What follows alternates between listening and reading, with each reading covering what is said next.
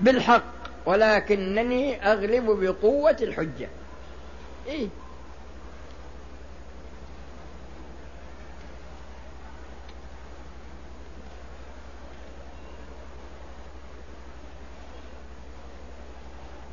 أنا ذكرت هذا يقول لو تعيد لنا مشكورا الكلام على القاعدة الثالثة والأربعين فيما يخص اليد المؤتمنة. أنا قلت لكم إن هذه اليد تارة تباشر الإتلاف وتارة تكون سببا بالإتلاف ولم يشاركها مباشر وتارة تكون مفرطة مهملة ففي هذه الحالات تكون ضامنة وفي غيرها لا تكون ظالمة لا تكون آه، آه، يعني يعني ما تضمن.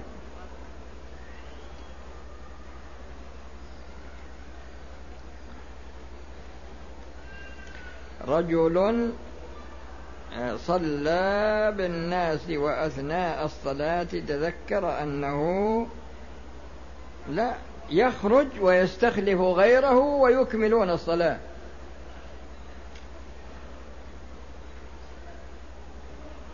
هل يجوز دفع الزكاة لشخص عليه دين قدره؟ الله ما أدري كم ألف دينار. وعجز عن سداده علما بأن مرتبه ثلاثمائة دينار ولكنه يصرفه في حاجاته اليومية مع العلم بأن بعض الناس يحضر له الزكاة لثقتهم فيه بصرفها في مصاريف يعني يعطونه الزكاة يصرفها يوكلونه. ويمكن أنه يريد فهل يجوز له أن يأخذ منها أم لا؟ لا. إذا أعطوه يصرفها لا يأخذ منها إلا بإذنهم هذا من جهة. ولا يجوز له أن يأخذ منها إلا بقدر ما يكفي حاجته. يعني يعلمهم وش كثر وش كثر يعني وش كثر يبي يأخذ؟ لأن في بعض الناس الله يهديهم موجود هذا. يعني يعطى له خمسين ألف ستين ألف ويقولوا له وزعها على الفقراء يقول له ما في أفقر مني أبدا يصك عليها في البيت وخلاص. هذا موجود. على كل حال هذا ما يجوز. سبحان الله. قل هذا. وهذا يقول ماذا على من أحرم من مكة علما بأنه من سكان مدينة جدة؟ وجاء إلى مكة في لعمل. إذا أراد أن يحرم من مكة بالحج ما فيه مانع. إذا أنشأ الحج من مكة. وإذا أنشأ الإحرام للعمرة من مكة فإنه يخرج إلى الحل. إذا أنشأ الإحرام من مكة للحج يحرم من مكة. وإذا أنشأ الإحرام للعمرة من مكة وهو من أهل جدة فإنه يحرم من التنعيم. وإذا كان قد أنشأ الإحرام من جدة ولكن جاء ودخل مكة ولم يحرم ثم أحرم من مكة فعليه فدية لأنه ترك ترك الإحرام من الميقات الواجب عليه وهو جدة. أجرنا غرفة فأصاب الفراش إتلاف بسبب مباشر منا. فهل علينا الضمان؟ نعم. هل يشترط العمد وأن يكون متعمدا في الضمان؟ الضمان يا أخي يستوي فيه العمد ويستوي فيه النسيان. يستوي فيه هذا وهذا. حتى الطفل لو أتلف شيئا أو المجنون لو أتلف شيئا فإنه يكون الضمان على ولي أمره.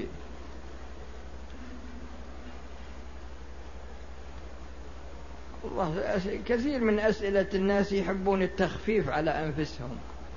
حتى في أمور الدين حتى في الصيام وفي الصلاة وفي وفي الزكاة. سبحان الله.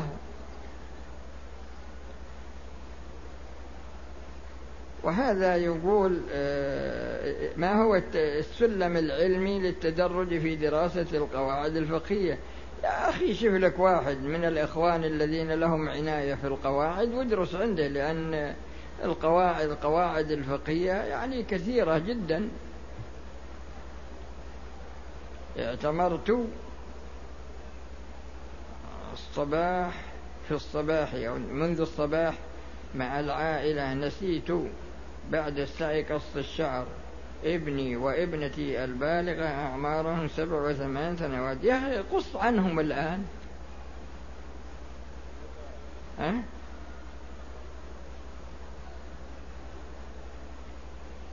رجل أكمل الصلاة عامدا بلا وضوء.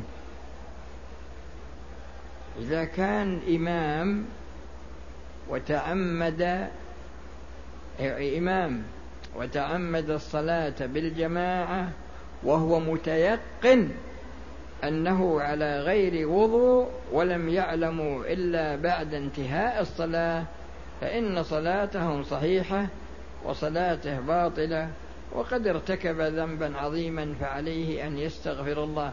لكن لو كان مستحلا للصلاة بدون وضوء فهذا ناقض من نواقض الإسلام لأنه ألغى آية من كتاب الله. يا أيها الذين آمنوا إذا قمتم إلى الصلاة فاغسلوا وجوهكم يقول هذا ما هو بصحيح. وابن آدم مسكين. ولا وشو؟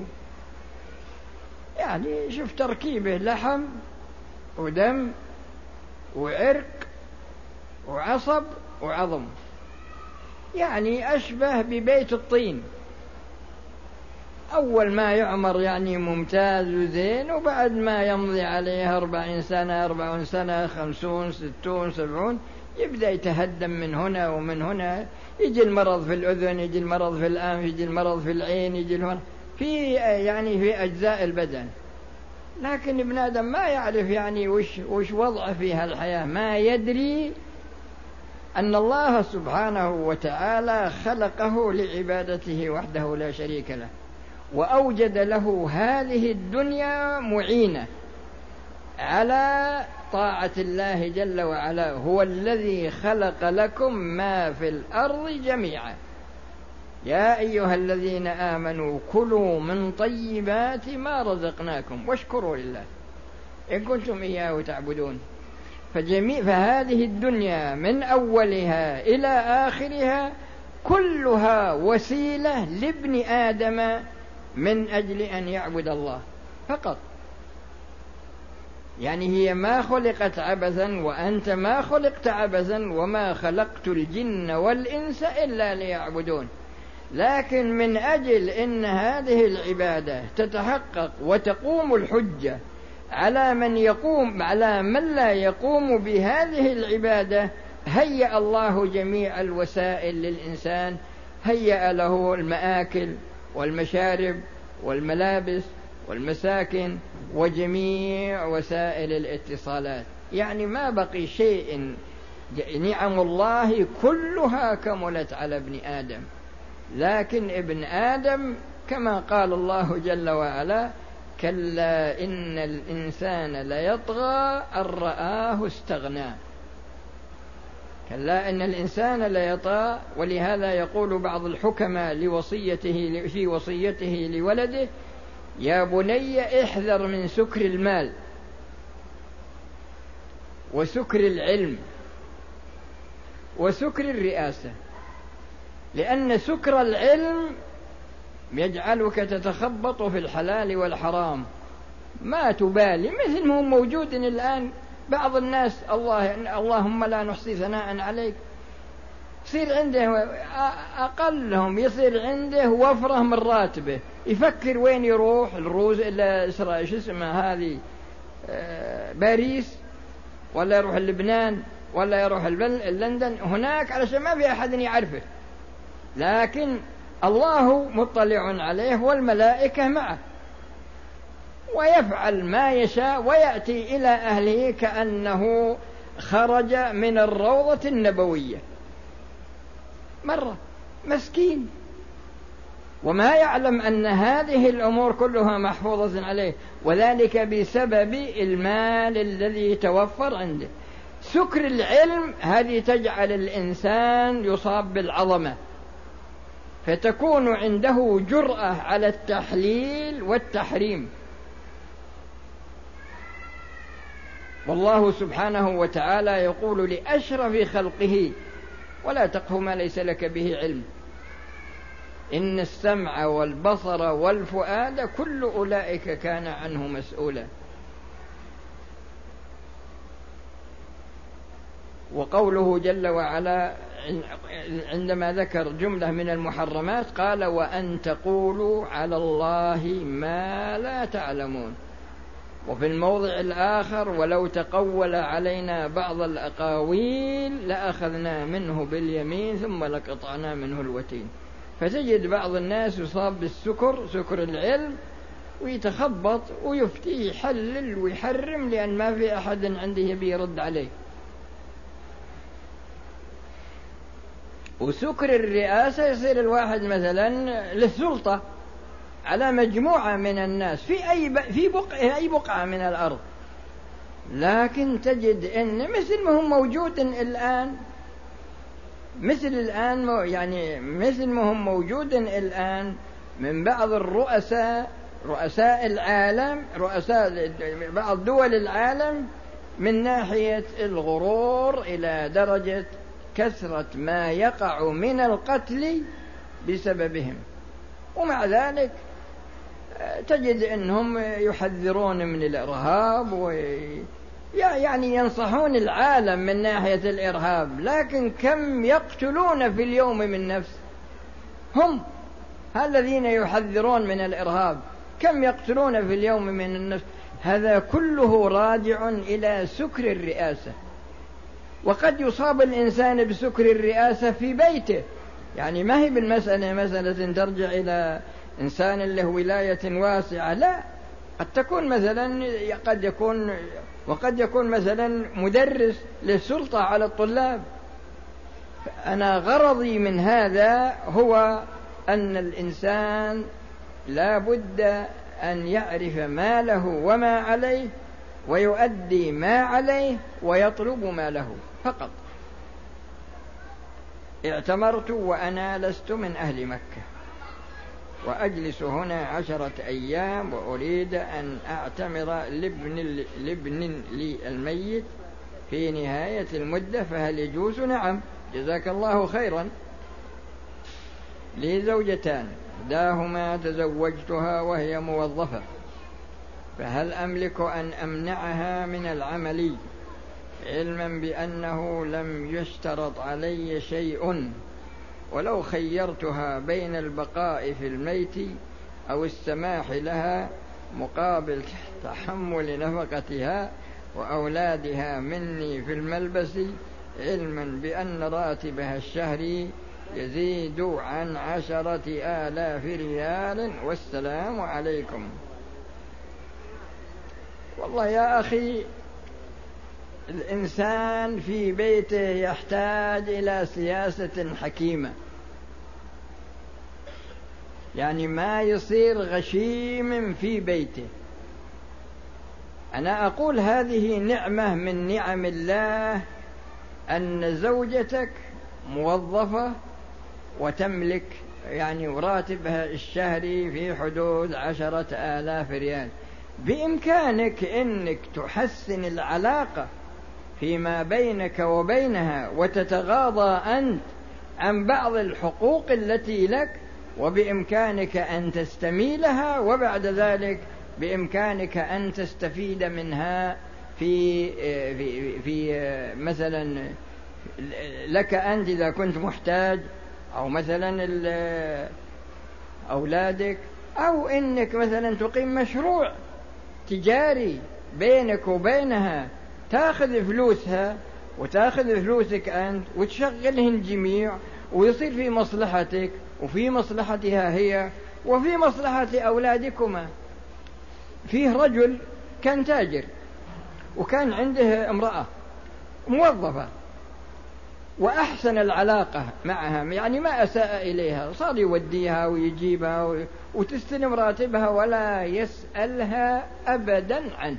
لكن ما كان وجابت من أولاد مجموعة مدري عشرة أو مدري شاء الله أنه ينكسر في التجارة. وأصيب بحالة نفسية إلى درجة أنه لا يخرج من البيت.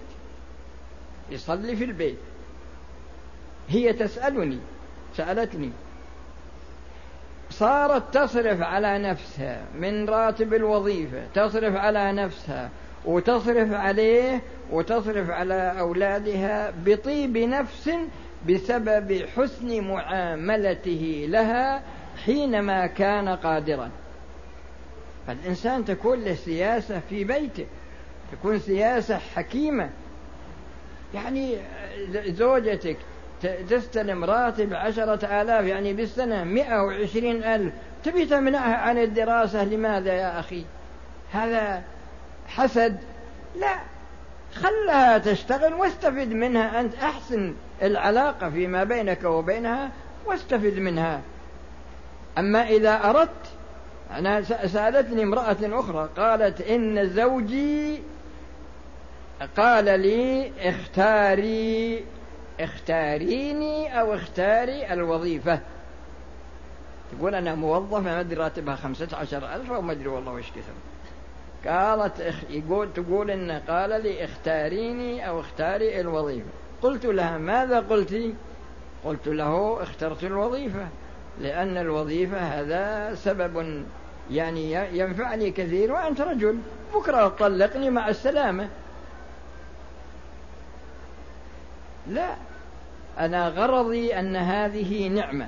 أي رجل يعني يا يتزوج زوجة أو يريد أن يتزوج زوجة يعني موظفة ما في شك أن هذا خير ساقه الله إليه لكنه يحتاج إلى حسن الاستفادة منه. وفيه نكتة في هذا. واحدة سألتني قالت إن زوجي يكرمني كثيرا. إلى درجة يوديها ويجيبها وي... قلت كم راتب قالت خمسة عشر ألف. قلت طيب وش تسوين به؟ قالت أسلمه لزوجي مسكين يعمر يعمر بيت. النتيجة لما عمر البيت تزوج وأسكن زوجته الجديدة في هذا البيت. وتركها في الدور الأرضي وجعل الزوجة في الدور العلوي. فأنا غرضي من هذا أن الرجل لا يسلك مسلك الإفراط ولا يسلك مسلك التفريط. يسلك مسلك العدل لأن الله رقيب عليه. وإذا أساء النية صار ظالما والله وإن الله ليملي للظالم حتى إذا أخذه لم يفلته. ثم قرأ وكذلك أخذ ربك إذا أخذ القرى وهي ظالمة إن أخذه أليم شديد. وهذا يقول يسأل عن قناة المجد يا أخي ما أعرفها أنا. هذا أجبنا عن حق الزوجة أجبنا عنه. ما حكم صلاة البالغ بجانب الصغار في صلاة الجماعة. الصغار إذا كانوا بعد التمييز يعني بعد السابع ما في مانع لكن إذا كان دون ما يجوز لأن ما تصح صلاتهم.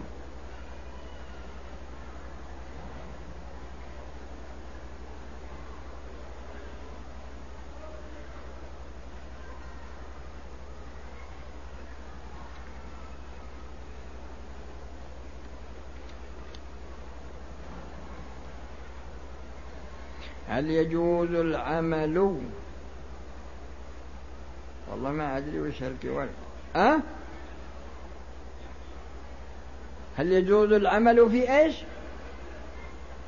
شو والله يا أخي قاعدة الشريعة أن الشخص ينظر إلى العمل الذي يعمله. هل فيه مضرة دينية؟ أخلاقية سياسية عقلية نفسية يعني كثير من المفاسد. إذا كان كذا يتركه لكن عندنا اتجاه أننا ننظر إلى المصلحة التي نضعها في الجيب. ولا ننظر إلى أثر العمل الذي نعمله مثل اللي يبيعون الخمور ويبيعون الدخان وسماسرة لواط وسماسرة زنا وماشي مبسوط مبسوط مرة. فالإنسان ينظر إلى العمل الذي يريد أن يقوم به هل هو مشروع ولا ممنوع؟ إذا كان والقاعدة هي قاعدة معرفة المصلحة والمفسدة. إذا كان بيؤدي إلى مفسدة بأي وجه من الوجوه يتركه. لأن من ترك شيئا لله عوضه الله خيرا منه. كل شيء بيد الله.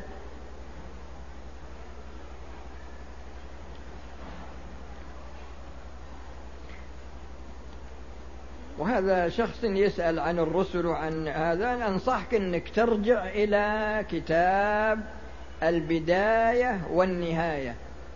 وترجع إلى قصص الرسل من آدم إلى إلى محمد صلى الله عليه وسلم.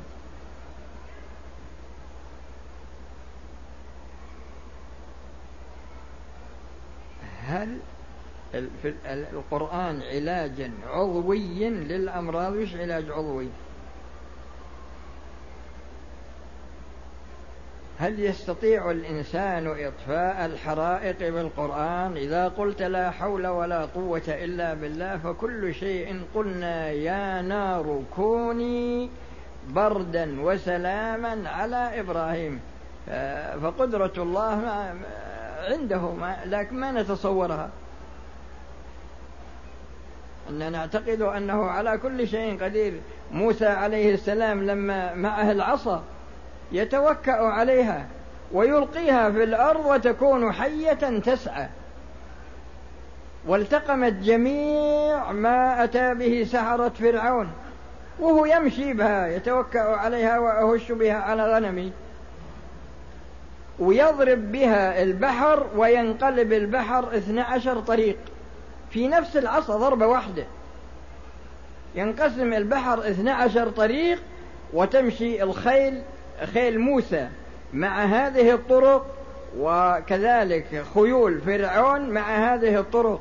ويخرج موسى وجميع من آمن معه ويبقى فرعون وجميع من تبعه ثم ينقلب عليهم البحر. كن فيكون.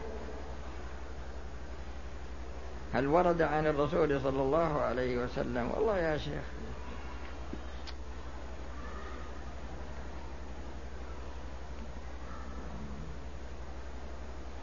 هذا يسأل عن والله يا أخي هذه مسألة رجب هذه تحتاج أنت إلى الرجوع إلى كتاب البدع لأن فيه اعتقادات في رجب بإمكانك أنك ترجع إليها. بس والسلام عليكم ورحمة الله وبركاته.